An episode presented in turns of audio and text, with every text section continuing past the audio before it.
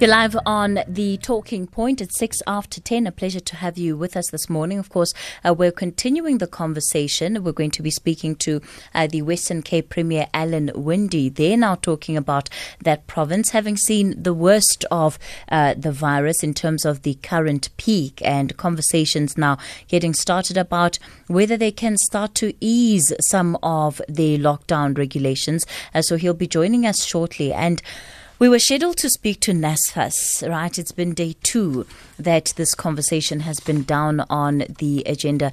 We, of course, want to get clarity on what happens with um, the student funding, especially for those who are receiving monies from NSFAS.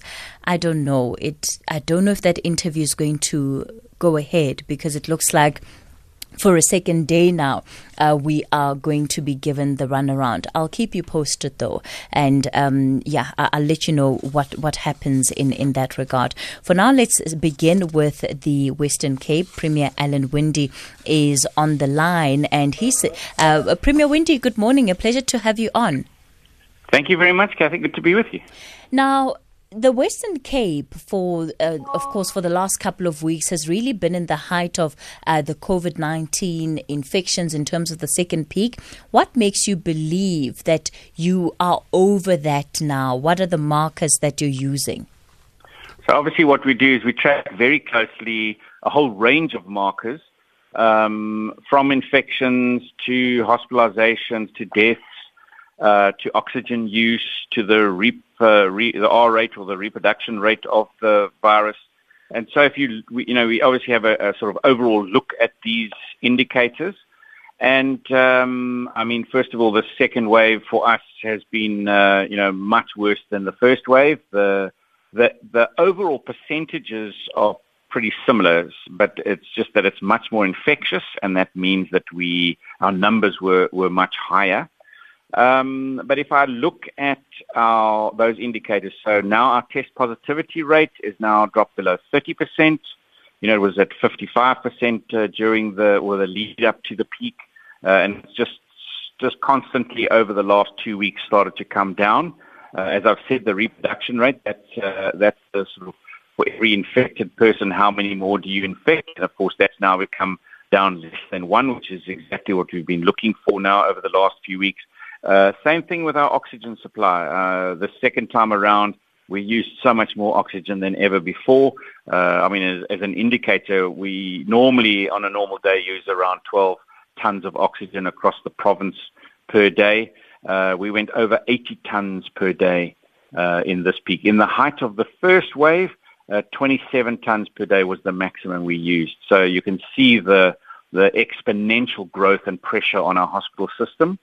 And of course, uh, all of those pressures on our system, that's what led us to say uh, to, in our engagements uh, just before the end of the year uh, with uh, Minister Mkhize to say, Minister, we, we need to also put further restrictions in place um, so that we can make sure that we manage ourselves through the peak. Uh, we manage our hospitals because the, the most important thing is you can't run out of out of your hospital beds. You can't run out of oxygen, and of course, there's a whole lot of inhibiting factors. Those that's uh, that's the beds themselves, and even more important, it's your frontline workers. Uh, we also saw, and that's also an indicator, frontline workers themselves, um, you know, being infected and uh, being put in quarantine, uh, and even uh, tragically u- losing a number of frontline mm. workers. So, mm. so, but we even. Premier Winde. Yep. Oh, we lost you for a bit there. Uh, what oh, was I'm the sorry. last? Uh, what was the last thing that you said? I'd say I was speaking about uh, our health workers and uh, the pressure on them themselves and, mm. and infections amongst the health workers. Uh, but we're also seeing those numbers come down again. So, so the, know, the indicators are all there that uh, we've gone through our peak. Um, obviously, there are there are two things that lag, even if you go past the peak. Uh, the one is deaths unfortunately, they don't uh, correlate exactly because uh, people that are infected or are sick, um, you still get a lag. So you will still see death numbers, you know, over the next uh, week or so. But even there, those numbers are also also down. And of course, our hospital beds. We we've maintained a plateau in hospital beds for quite a, a while now. Um, but all of those other indicators mean that the, that those beds are going to come down. I also was a little bit worried about people getting back to work. Um, you know that movement, people after the the sort of festive season time when people move again around uh, the country and the province, is that going to have an impact on numbers? But uh, we haven't seen we haven't seen that uh, that impact at all. Of course, one of the challenges that, that you face is specifically around the deaths and the hospital beds. Many of the experts that have been looking into uh, COVID 19 have been telling us for some months now that they actually look at the hospital admissions and the number of deaths that are taking place as a true determinant of whether um, an area has totally overcome um, you know the the COVID nineteen peak or as a true state state of affairs, and those remain relatively high in the Western Cape. Okay, well, the deaths now are starting to come down, but I agree because they are fixed. You know, when you talk about uh, infections, um, you know, it depends on how many tests you're doing, and we also know that generally in the peak you can't test everybody. You just don't have the capability or the capacity. Mm. Although I must say that uh, uh, really encouraged to see how many new testing stations have opened up uh, across the region.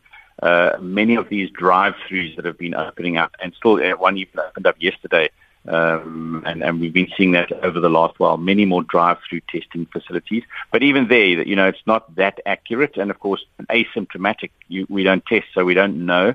Um, but yes, I agree. But uh, if you look at all of the indicators, you know the the, the lag in those uh, those two, the deaths and the and the hospital beds, which I spoke about, you know they follow on those other indicators. So so we have uh, we have really no no. Um, I mean, all of those uh, percentages drops.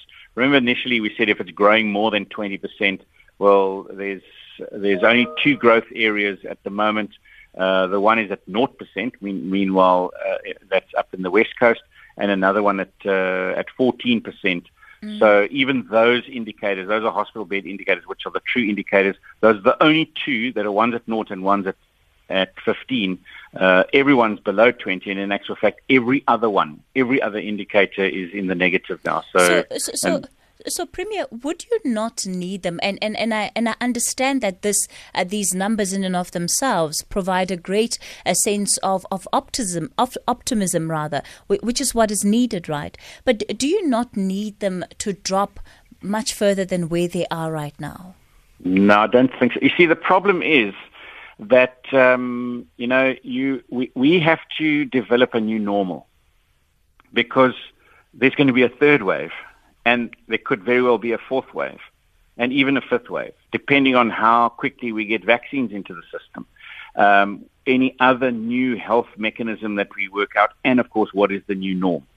Our problem is that uh, we could say, well, fine, let's just follow lockdown and just lock everything up because that's the sure way of slowing the spread. Quite frankly, the second pandemic then becomes so bad that uh, it will uh, dwarf the, the, the negatives of of COVID nineteen. Um, the number of uh, of people moving in below the poverty line, uh, the pressure that that's putting on the system, the total sort of the brink of almost total collapse of the economy means that uh, you know that there's a whole lot of other even health implications that come with it. Uh, let alone any of the other implications. And so you've got to try and find a balance. And what we need to do now is we, we also, I think of it as a pendulum. So the pendulum is going to swing, and we can't let it swing so far to the other side that it actually then uh, speeds mm. up the first wave. We've got to try and get a, a happy medium. So even in the let's relax, you'll see we're not saying totally relax. We're saying a partial partial relaxation of some of the regulations so that people can continue to put food on their table. But of course, we also are not saying let's open up even I think the first round where we actually went to how many people could be in gatherings and things, we've said let's keep the gathering numbers at the same. Uh, let's keep sure, keep them sure. way down. Mm. But at the same time, I mean, quite frankly, we've got to we've got to get that coastal economy going again. Um, the number of people that have that have just lost their jobs, lost their businesses, it is it is gone. You know, and for every day that you go past, it it grows exponentially. Mm. You know, and, it's a it's a wave. Yeah, and I'll, I'll, I'll allow us to to get into some of your proposals in terms of the relaxation of these restrictions.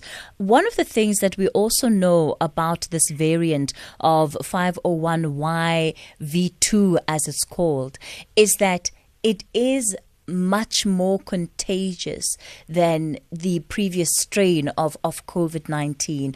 How much does that worry you and is a factor when you uh, make these plans of considering a, a slightly greater reopening? So obviously you need, you then need to manage your system accordingly. So I mean when we we were basing our second wave response on all of our learnings from the first wave when on that evening when Minister Mkhize and the team announced that we've got a second strain, for the next four days, day and night, our epidemiologists and advisors worked to say what are the implications for us? What does it mean for us? You know, how many more uh, field beds, field hospital beds do we need? Uh, what about personnel, etc. So we, we really had to relook at it and we rejigged our models again. Um, and of course, uh, we were very worried at that stage. Uh, I'm much calmer now because our predictions and our systems have been recalibrated to work accordingly. Um, and of course, then you've got to base it on the data. And I mean, the, remember our first wave, which was the garden route. And uh, so, I mean, that was the first one, and now we monitor that. Uh, we monitored very closely. Uh, they were the first into peak, and of course, they were the first to drop off the peak and what do those numbers look like. So, you know, right now, if I if I go to the to the garden route um, and I just choose any of our towns, so uh, I'll choose George, which is uh, one of the bigger towns. In George, 14 days ago, we had 63 people in hospital. It's now dropped down to 39 people. It's got a minus 38% decline. Um, if I go to, say, uh, Mossel Bay, uh, there it went from 39 down to 31. That's a minus 21% decline. But if I take the average, they're on a minus 24% decline in hospitalization. So I'm using the hospitals. And quite frankly, in that whole region of the Garden Route now, I've got 176 people in hospital. Um, and of course, we've then got to say, well, let's manage where are the spreaders, what are they, how do we manage them? Uh, and we, we, we have a look at that, and that you'll see in our motivation says, let's not – let's not uh, expand the numbers, so the 50 people or the percentage in your venue. Um, but what we do need to do is let's at least let the curfew move back. And I'm not saying move it all the way back to midnight. I'm saying let's move it back to 11 o'clock. So, so we're saying let's not move the pendulum all the way back back to level one. Let's look at a further adjusted uh, uh, level one. So, I mean, those, those are our suggestions, and that's what we've put through. Of course, the curfew isn't the only uh, uh, issue that you, you're bringing up on the agenda in terms of where you would want certain restrictions removed. Uh, you've talked about the ban on beaches as well. What would you like to see happen there? Well, quite frankly, I mean, I've never supported that ban in the first place. I said we've got management systems in place. Um, we've still got all of those management systems in place. The season is now over. So even those risks of big days, those are gone. And quite frankly, right now it needs to be absolutely opened. I mean, we're talking about the guys who sell ice creams. We're talking about the people who rent out deck chairs. I mean, their season's gone and their, their family hasn't been fed for more than a month now. Um, we, we talk about the hospitality industry linked to it. We talk about the guides. We talk about the, you know, the, the, the canoe hire people, the, the surfing. I mean, we've we, have we have got people who teach people to surf, people teach people to swim, uh, let alone just the the sort of open space and and what that does just for the psyche of people um, being able to utilize that facility. So, I mean, that that was just a given. We've always had that position.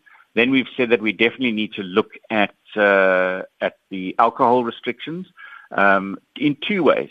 The first is, you know, it's decimating the hospitality industry at the moment. Um, so how do we enable uh, not a full opening again? So we've uh, advocated the, the, the Monday to Thursday off sales. We've advocated the on consumption, but with the curfew. We've uh, you know, we, we've put those not to say let's go way back. Let's take a partial step towards it, but it's about enabling that economy. Uh, what really, really saddens me at the moment is when I see these uh, uh, for sale and auction boards, and you see this, you know, 20 years of business, and now this business is closed because we can't afford to pay our bonds. Um, and there are 36 people who work here, and that whole business is gone now. And we're seeing those auction boards coming up. We need to find a little bit of a midway that we protect our health system, understand we're getting a better, a better um, kind of management of the risk of COVID-19 into the new normal, um, but at the same time finding a balance so that we don't we avert that uh, that extreme poverty and, and hunger on the other side. We're in conversation with the Western Cape Premier, Alan Winde, who believes that uh, the province has seen the worst of the second wave of COVID 19 and that, you know, they need to start seeing a relaxation in terms of some of the restrictions that have been put in place. Of course, Premier Winde, one of the challenges that you are likely to face is that from the early stages, the Western Cape was largely seen as a reluctant player in terms of taking on board some of the proposals and suggestions around lockdown uh, that were being made at a national level. So, with that in mind and with, with that context, how successful do you think you're going to be? Okay, so first of all, I was a reluctant player on the closing of open spaces and beaches because the science told us that people must get out of the malls, must get out of closed environments, you must get into open. That's what the science tells us. That's what people are doing around the world. Uh, in other in other uh, arenas, we base everything on data and science, and that definitely was a space that I was reluctant. I was definitely not reluctant in the other areas. In actual fact, um, on the the document that we sent, the first uh, document and engagement on further restrictions, we we were actually leading the charge on asking for those for those restrictions, uh, because if you remember at that stage. Uh, it was the hotspot areas around the Garden Route as well as in the Eastern Cape, and then we were moving on to the next stage, and we were preempting um, the the wave. And uh, so, you know, definitely not reluctant. In actual fact, uh, going forward, I mean, I still remember a week before uh, the discussion with Minister Mkhize actually having a one-on-one with the president, saying uh, in the Western Cape we need to actually have further restrictions in the Western Cape to protect our health system. So, yeah, I mean, and if people want to hold grudges based on science or whether I'm fighting for the citizens, well, I'm going to have to push past those grudges and say let's just base them on on reality. Let's base them on on data and let's base them on what's the best interest mm. for the citizens um, of this province and, of course, the citizens of this country. Of course, your latest attempt to try and secure a vaccine for the province outside of uh, the government processes that have taken place, that in itself has not really um, helped the situation. Yeah, I mean, the interesting thing is I can't just sit back. You know, I, I had a session yesterday with our internal auditors and when you have a session as a government and you look at internal audit, you look at risk. And so we look across government. Where are our risks and what are we going to do about those risks? That's how I look at management. And when it comes to vaccines, I overlay it with risk. Today, today, in my meeting today already, the discussion was, so we've got 1 million vaccines arriving in South Africa in January. Um, and we are going to have to roll them out. I still do not know how many vaccines we're getting in this province, what day they're arriving, but we have to roll them out. I mean, that is unacceptable. So that is a massive big red line on the risk register. And I promise you, as the person elected to make sure that I operate in the best interests of the citizens of this province, I'm not going to say, but hang on a second, you know, it's a national issue, I'm just going to leave it there. I cannot do that. My conscience won't let me do that. And of course, you know, I've got seven million people who I've got to look after in the best interests possible. And so I will, I will work with uh, national government and our department will set up the best as we can, slickest operation on vaccine rollouts with the private sector and government sector in this province. And when we get those vaccines, we will do uh, what we need to do with those vaccines. But in the meantime, I, I cannot just sit still. So I've got to say, well, can I can I augment this? Could I add extra? Was exactly the same in PPE, or it was exactly the same in hospital field beds. I didn't sit back and say, well, actually, let's just see what we're going to get from national. In actual fact, national government said to me, Don't worry about the funding. Go and do your thing. Well, we built the biggest field hospital on the African continent. And uh, the money didn't come. It still hasn't come. But I've got to do what I've got to do in the best interest of the citizens of this province. And I cannot make excuses for that. Are you still pursuing um, getting a, a vaccine for the Western Cape right now? Yes. Who are you talking to? I'm speaking to all the same players, and of course, the the most important is the ones that are going to be because what I will not do is I will not compromise on procurement processes, and I, because we pride ourselves on good governance, and I will not compromise um, on well, we can't we can't bypass approval. So whatever vaccine it is, it has to be SAHPRA approved. So obviously, the most uh, the most urgent one to try and get extra supply would be the AstraZeneca uh, uh, vaccine. And uh, you know, secondly, would be what what are the next vaccines that are going to be approved in our country? That would make sense because it doesn't help procuring a vaccine that we know it's going to take a very long time to get SAHPRA approval.